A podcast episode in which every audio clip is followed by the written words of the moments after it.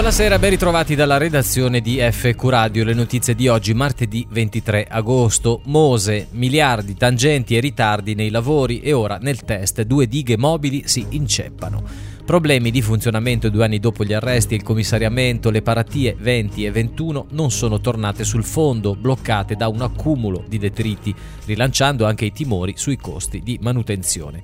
Il Mose quindi è un colabrodo, l'opera da 5 miliardi e mezzo di euro è stata creata per fermare le acque alte che periodicamente allagano Venezia, nei test non funziona come dovrebbe, lo ha dimostrato un collaudo avvenuto alla fine di maggio ma di cui la nuova Venezia ha rivelato solamente ora l'esito problematico. A causa di sabbia e detriti hanno fatto cilecca due paratie che non venivano azionate da due anni, ovvero all'epoca di un collaudo in pompa magna davanti alle autorità nel 2013, giusto poco prima che scoppiasse lo scandalo delle bustarelle che ha sconvolto il Consorzio Venezia Nuova e il mondo politico non solamente veneto. Paralimpiadi di Rio 2016, il TAS, la Russia fuori dalle gare, rivolta del governo di Mosca, cinici, colpo a tutti i disabili. Il Tribunale dello Sport respinge il ricorso. Il primo ministro Medvedev vogliono eliminare gli avversari forti, la decisione è solo politica. Il ministro degli esteri, una questione grave per i diritti umani. Renault, il Financial Times, emissioni 11 volte superiori ai limiti della UE coperte dal governo francese che ne è socio. Secondo il quotidiano britannico, il report di una commissione governativa sulle performance di diversi modelli, tra cui la 500X di Fiat, omette alcuni dati sulla capture della casa automobilistica partecipata al 20% dallo Stato. L'accusa proviene da tre membri della stessa commissione. Una fonte conferma il governo è sensibile all'immagine delle aziende in cui ha investito. Reggio Emilia, salva cinese che sta annegando nel Po, riceve una lettera di insulti, dovevi lasciarlo crepare.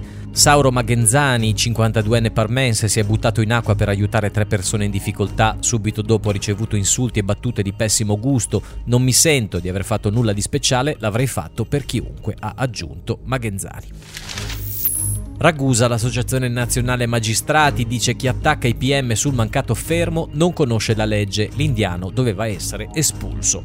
Il sindacato delle toghe definisce inaccettabili le critiche alla procura che non ha disposto il carcere per il 43enne indiano che ha preso in braccio una bambina di 5 anni sulla spiaggia di Scoglitti. Gaspari e Meloni all'attacco, ma il sottosegretario alla giustizia Ferri dà ragione ai magistrati. È stata applicata la legge, il problema è la mancata espulsione. Germania, governo tedesco pensa di reintrodurre la leva obbligatoria. La notizia è stata pubblicata dall'agenzia stampa locale DPA dopo aver letto un documento confidenziale sulle nuove strategie per la sicurezza nazionale. Berlino sta riesaminando il proprio sistema di difesa militare alla luce dell'allerta terrorismo e delle nuove tensioni con la Russia. Domani il piano verrà esaminato dal Consiglio dei Ministri presieduto dalla cancelliera Merkel migranti, percorre 400 km legato sotto un autotreno, giovane afghano fermato sulla 1. La pattuglia della Polstrada ha raggiunto e fermato il camion dopo le segnalazioni di alcuni automobilisti. La polizia ha ritenuto credibile la versione dell'autista che ha dichiarato di non essersi accorto dell'immigrato. Il ragazzo ha rifiutato la possibilità di fare richiesta d'asilo e verrà espulso. La stessa scena era avvenuta la notte scorsa a Terni. Roma, fiamme in diverse zone della città e della regione, una situazione critica, bruciano sterpaglie in tutta la regione Lazio, in particolare nella capitale, anche a ridosso degli abitati, in azione mezzi dei vigili del fuoco e della protezione civile.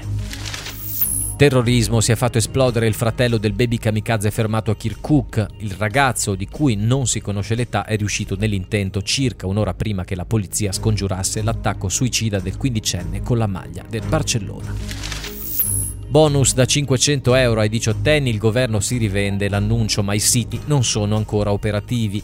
Il sottosegretario Nannicini, via Corriere della Sera, fa sapere che a settembre sarà disponibile l'applicazione con cui accedere ai soldi spendibili per gli acquisti culturali, ma già il 13 aprile scorso aveva detto che il decreto era pronto, un iter d'altronde complicato, bisogna chiedere codici di identità digitale ad uno degli identity provider, attendere le credenziali, scaricare l'applicazione e poi infine accreditarsi.